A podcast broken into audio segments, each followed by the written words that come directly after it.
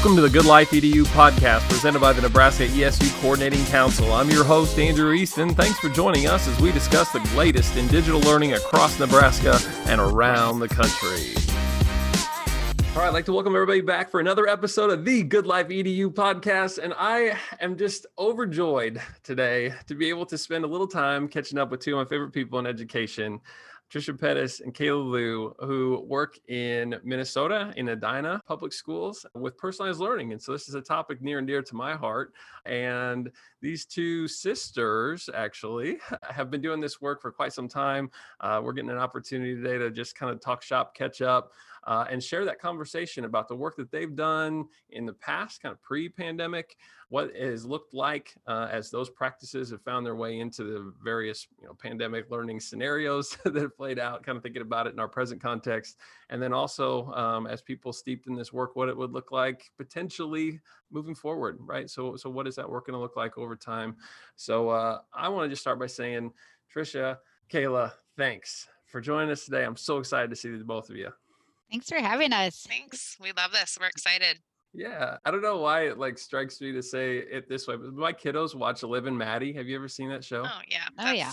Okay, yeah. I love that line in there where it's sisters by chance, friends by choice, and I think of the two of you whenever I hear that line because I, you two are not only sisters, but you're like best friends. And so, can right. you share a little bit about kind of your your work history together? You have a unique backstory, I think, with regards to education. So we'll kind of frame it for people that don't know you there. Yes. So um, I'll start because I'm the oldest. Uh, this is Tricia, and I'm older by one year. We're only one year apart, though, so we've kind of sometimes forget who is who's older. But uh, we that's one of our kind of advice for people, as we always say, find your sister. We totally believe ever beyond our careers um, because of each other. We spent 10 years job sharing where one of us would be at school and the other one would be watching all of our kids and my brother's kids. So um, 11 kids, our own little family daycare.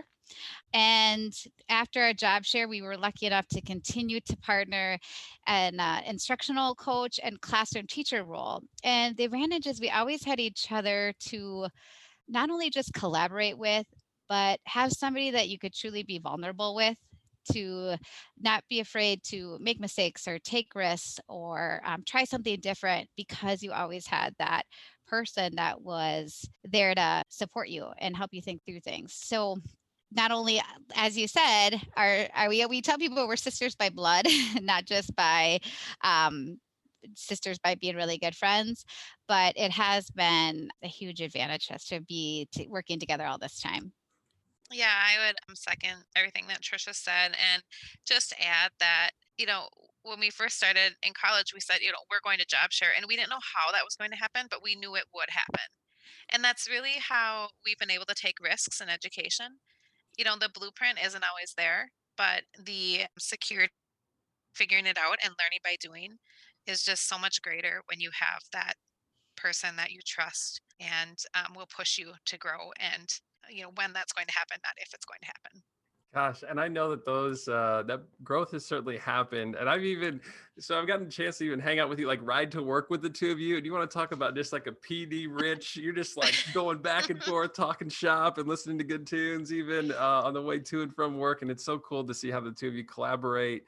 Uh, it's worth noting that your school and it would have been 2019 since we didn't have a conference in 2020 but institute for personalized learning the national convening uh, that they hold recognized your school uh, as trailblazers for that national award. And so you, you both are very well steeped in that have done a lot of work with personalized learning. And so let's maybe kind of start there. Will you set the story for us pre-pandemic time of some of the practices and the thinking and, and just setting up what that looked like at that time yeah, um, this is Kaela, and I'll, I'll start uh, talking about early on in our journey. You know, I will say that we had, you know, connections with Brenda and Jim Rickabaugh, and they definitely helped inform our work uh, without question and open up the floodgates for us to really dig in. But prior to our connection and meeting those amazing people, we had some trailblazers in our district who were really focused on equity. And what they did is they took the leveled courses in English at ninth and 10th grade. So enriched ninth grade or enriched 10 English and created one pre AP English course for all kids to enter.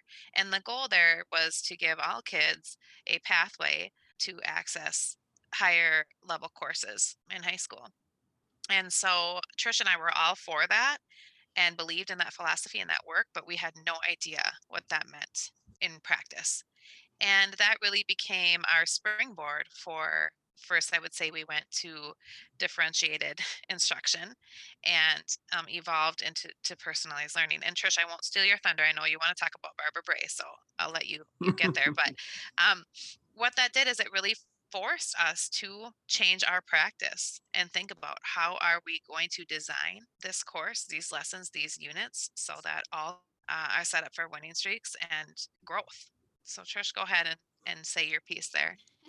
Again we can we kind of know what each other will say but early on learning from other experts in the field like barbara bray and jim rickabaugh and a turning point aha moment was when barbara bray said that teachers are doing all the work and I was like, that is me in my classroom. I'm doing all the critical thinking, and all the creative thought, passing it on to my kids, and, and my learners are just going through the motions. And then when Jim Rickabaugh said, if we really want to transform education, we have to look at the learners as resources. And that was another aha. It's like, I'm one resource for them as their teacher but we are filled in a class well when we're in when we're in the class classroom but or online um, there's all these other people that are bringing their own expertise uh, to the space and that we really wanted to create a true community of learners so that we're all learning from each other and so we had these ideas but again in practice we weren't exact we we learned by doing.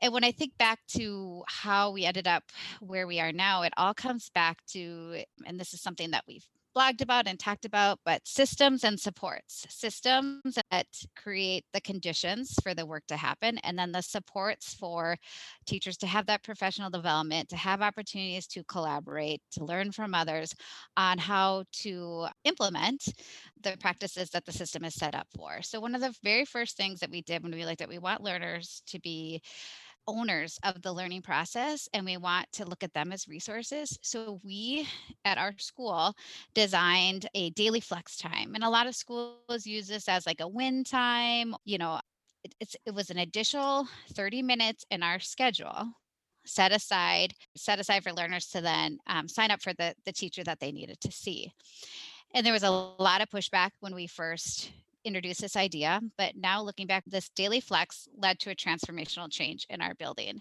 because it was a system. And then we needed to offer supports on how teachers all of a sudden needed to rethink their instructional time. They needed to incorporate learning pathways. Everybody didn't have to be getting the information that and everybody didn't need the same amount of time. Some kids needed more more support. Some kids just needed more work time, and some kids needed to be exposed to enrichment opportunities or extensions. So, because we now had this time in our schedule and we were asking learners to sign up and advocate and own that time, we then needed to give them really intentional, specific feedback that informed their choices.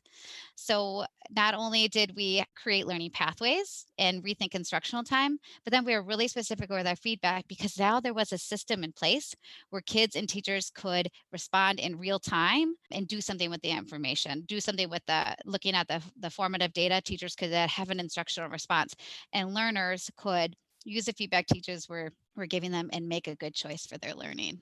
And in that journey, I would say too, I don't want to operate from deficit based thinking here, but there was there were some things we had to work through of some letting go of things that were kind of in our wheelhouse or things we were comfortable with or things that we were taught to believe were high quality instruction.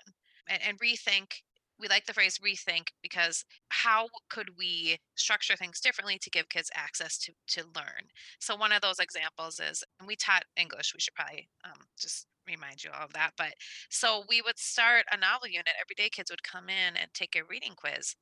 And when they took that quiz, we would just first we would decide what those five quiz, quiz questions would be and they'd come in and take the quiz and then we'd quick tally those up throw them in our grade book and not do anything with that information other than measure if kids were compliant and i would even argue that didn't measure compliance because it was measuring if they could pull out what we thought was important so we wanted to let go of that practice. And although it, there was comfort in that, we learned that that reading quizzes weren't what motivated kids to read.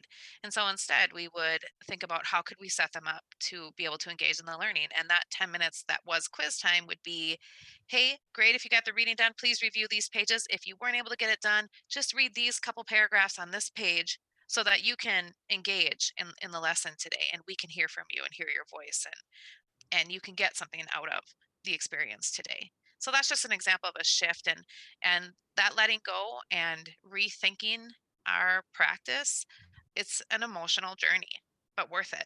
And i think it's i like the way you talk about rethinking that and and stressing too that those aren't necessarily bad practices. I think that there are a lot of practices that can yield pretty good results by whatever measure you want to measure those by that maybe at the same time don't reflect what the ceiling would be should you push past good to great right and that great comes so often from that that intentional shift in allowing the learner to be not just at the center because i, I like thinking about it differently uh, than just saying center and driven i think those are two different things center means we're going to throw you in the deep end right mm-hmm. and you might yeah. not be able to swim but if if you know how to swim and then we give you the opportunity to do that uh, I, I, think that that's what people who are at the forefront of this work understand is that we we have to teach learners how to be able to learn for them to be able to accept that responsibility successfully.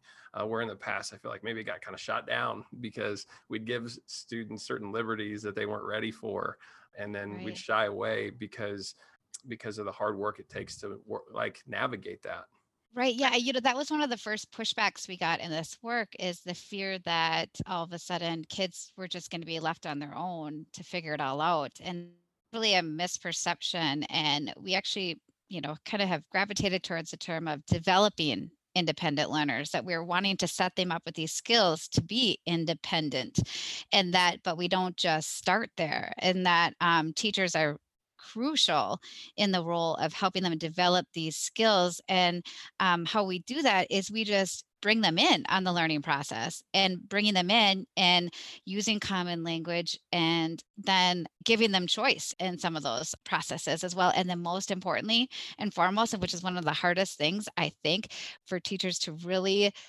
appreciate and adapt, is the reflection piece and that we're going to help kids understand the process and then we're going to have them think about it and reflect on it track their learning use the feedback they're getting from teachers to reflect on to understand oh, this should inform my next pathway, not this is a score I'm going to get in my grade book, but this is information that's going to help me decide what my next step should be. So, like you said, it is so much more about that gradual release and setting them up with the skills that they need in order to make those uh, learning decisions. And you know, Andrew, you just said something that struck a chord with me when you said those of us leading this work can see or can understand or, or something you said. And our role as instructional coaches in the building, I think that our principal was wise to create that role in the building to have you know consistent monitoring and supporting of the work because teachers are well intentioned and really like the idea but putting it in action is is challenging and understanding it in the same way. Trish and i always have to check ourselves like okay this is clicking with us and, and we get it but is it clicking for our colleagues because they might not be immersed in the work the same way. And so, with that, we try to mirror these instructional practices through professional development by giving teachers choice, giving teachers time to reflect, um, taking small and strategic scaffolded steps in the learning process. So, that's another piece I think is important to recognize. Yeah, it's so critical. I think that we always try to implement best practices when we're talking about professional learning, but uh, uh, it, particularly when it comes to the personalization of that, I think that it's pretty, there's just a lot of power to it because teachers are used to working to some degree in isolation and having a fair amount of autonomy. And, and I think that we want that on some level. And so, to acknowledge that about the day to day and not to establish a means by which we can continue to grow that reflects that want, I think is mm-hmm. um, I don't know. There's something to that. I don't know where I'm really going with it, but that that's where my my thoughts are as a result of what you're saying there. Well, like for an example, you know, as English teachers, having kids, inviting kids to reflect felt second nature to us. We loved it. Like, yes, let's dig into this reflection. But some of our teachers who teach math or science, you know, maybe didn't have that same comfort level. So then Tricia said to them, well, let's not call it reflection, then let's call it processing time in your class. And where is their opportunity to process what they're learning? And even that switch right there, and thinking about talking about rethinking, rethinking how we frame reflection, really just gave our colleagues access to think about okay, how could I design this in the learning experience in this class?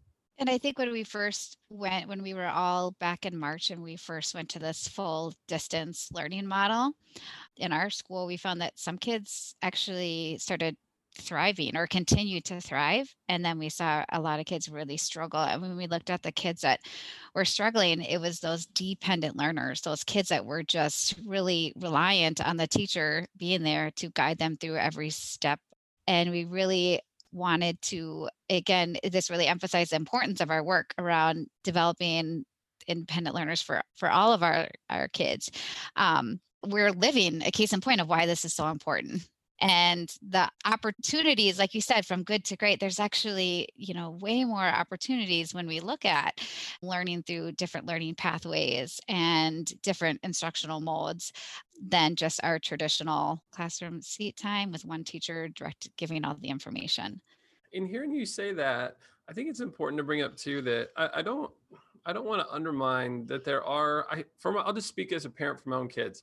I hope that my daughter has direct instruction at times and, and I hope that she Absolutely. learns how to learn that way, and she finds the like things that she needs to do to process that well. I think that's part of what we're talking about here. So uh, it's not necessarily that there's a hierarchy of teaching and that this is the we're going to throw everything else out.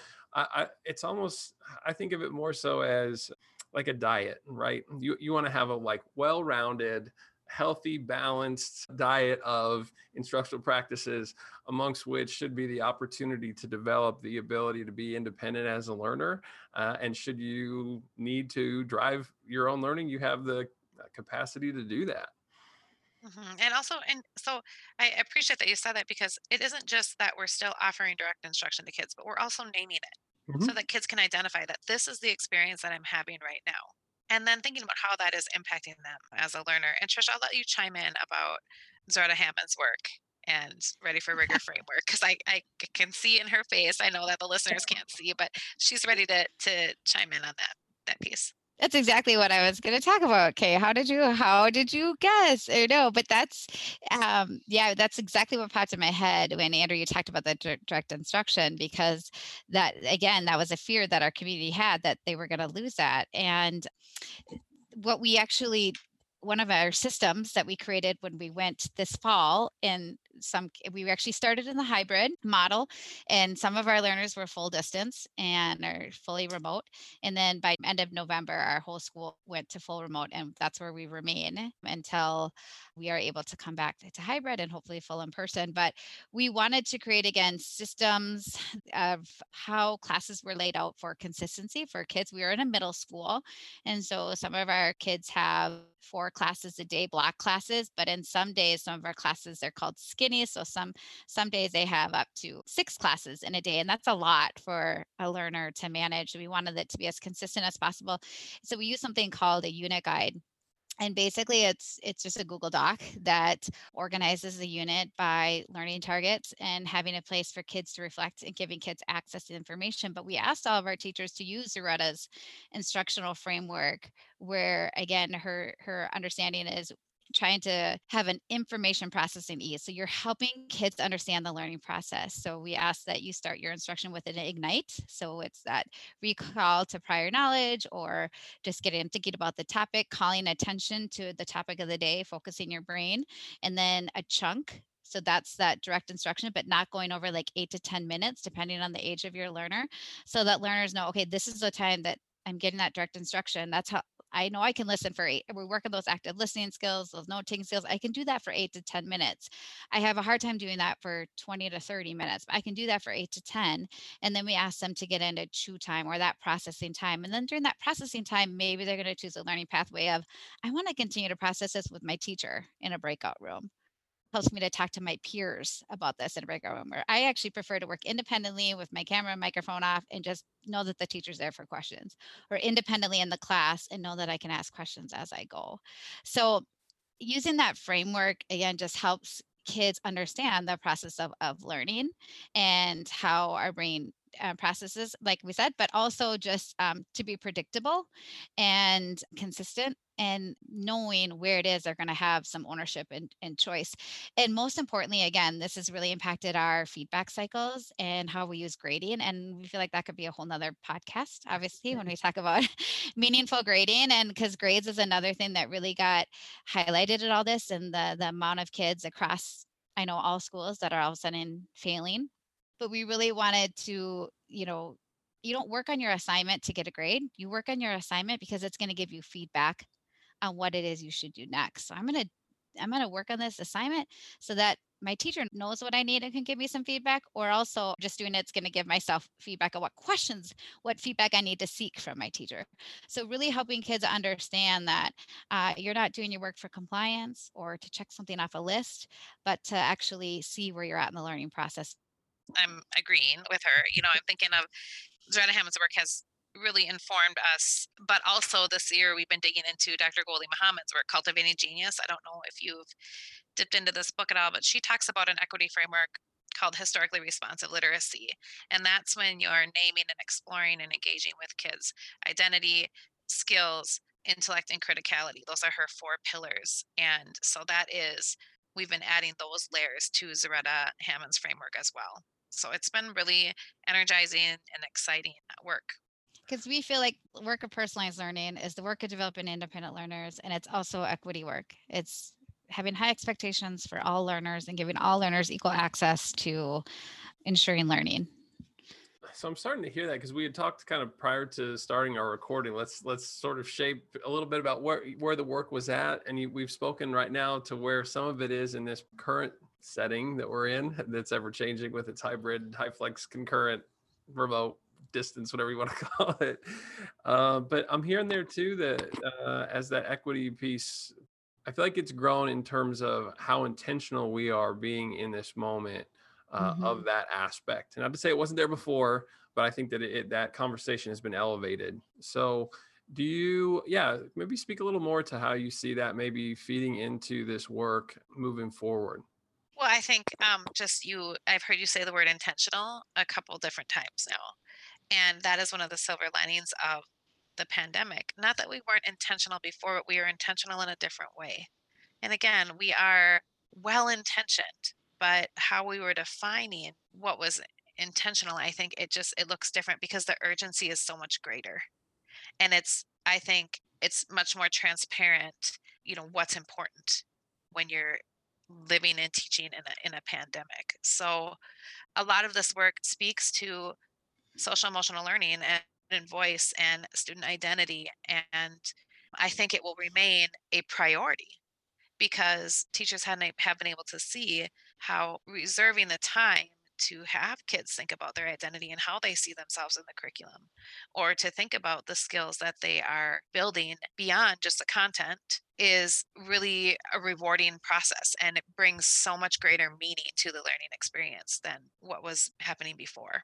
And I think too with the pandemic and I like I said with all of us discovering these pretty big gaps in kids that were able to continue to thrive and the kids that were really struggling. And, you know, to be quite honest, I'm sure a lot of those gaps were there when we were also in the classroom as well.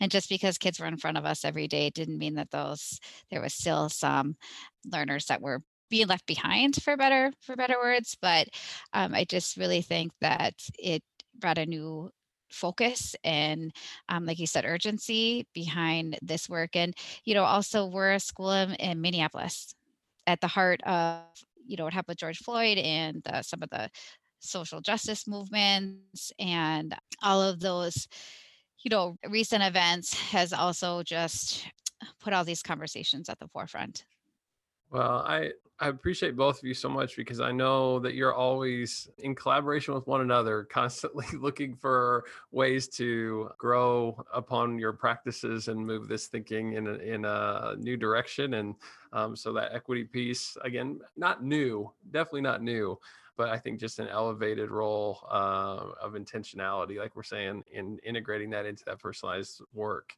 Um, and gosh, half hour goes by really fast, friends. like whatever, right? Uh, you start to talk shop a little bit. So, so that being said, uh, I typically at the end of the podcast ask folks to just share a little bit of like a, a parting message or kind of a final thought. And so I don't know what you would impart at this time, uh, whether it be about personalization or just something that's kind of at the forefront of of your thoughts recently. You know, I think one of the other this pandemic has created a lot of opportunities, opportunities and disruption. And I think one of the other great things to come out of it is teachers are very much out of their comfort zones and try new things. And while they're doing it, they're just totally vulnerable with their learners. And their learners are understanding that we're all doing this for the first time. And I hope that continues that understanding of we're learning as teachers as well, and that we're going to continue to grow and that it won't always be perfect and that we'll make mistakes along the way and we'll learn from them. I mean, we continue to model that for our, because that's ultimately what we want with our learners. And it's okay for us as adults and professionals to experience that as well. So I've really appreciated teachers. I, I have always loved teachers, but I, I mean, my love for teachers is just that much more. um, you know, just I, can't find the exact words to just say I just am so amazed by what teachers are doing day in and day out and how resilient they are and flexible and responsive and courageous and um, all the ways they've adapted. And I hope that they continue to be willing to keep this when we get back to whatever our new routines and school structure will be. You know, I would say that my closing thought, similar sentiments to Trish, but also I just feel an abundant amount of gratitude so much more frequently now than I did before we were all thrown into this world. And gratitude for many different things. But, you know, I love the art of storytelling. And our dad taught us that everybody has a story and that we should learn it. And it's not surprising that we landed in this profession with that message coming from him. And through all of this, we've been able to find stories of you know hope and resilience and you know lots of stories and and and sad stories too. But the my point being being able to just be waiting in this pool of stories i feel really lucky to to be in this profession and very grateful. And and i've just been focusing on that a lot a lot more. I think that uh kind of comes together pretty nicely here, friends, because, you know, I, I, appreciate you sharing your stories today. That's part of my heart in wanting to put this podcast together is because I so appreciate listening to people passionately advocate for the things that they wake up every day and uh, in their in their own small way fight for. And and when you put kind of the collective of all that together and you step back, yeah, it is. It's so powerful. It makes you so proud to be in education. Makes you so proud of all the the teachers that are there and, and you're talking about gratitude i certainly i've always really appreciated the chances i've had to like sit down around the table and chat with both of you eh, or whoever it is i've gotten to collaborate with and i'm grateful that there's zoom for us to be able to do these kind of things. But when we get back to being able to actually sit down and talk shop again it is going to spark so much joy for me that i just cannot even begin to express that because uh, I will appreciate it in a whole new way, even more so than before. And I've always loved it. I know so. I can't wait to hug people again. But yeah. But Andrew, and thank you for helping, like Kaela was just saying, to spotlight and share so many other stories. And you're always so great about sharing your great ideas, but also other people's ideas. And so much from you and your your other guests and colleagues. So thank you for helping tell our stories, all of us. I was thinking that same thing, Trish, the Brene Brown Love Fest here. That's what she calls it. But yeah. um, that's my favorite part of these types of interactions. But I want to thank you for taking the risk of, you know, jumping into this new pathway yourself and finding another way to lead because you know at the end of the day it's about kids and that's really apparent whenever we work with you and we're thankful for that Oh, much love, friends. It's so great getting a chance to chat. so great getting a chance to catch up. And thanks for being on the pod. Yeah, Thanks. thank you.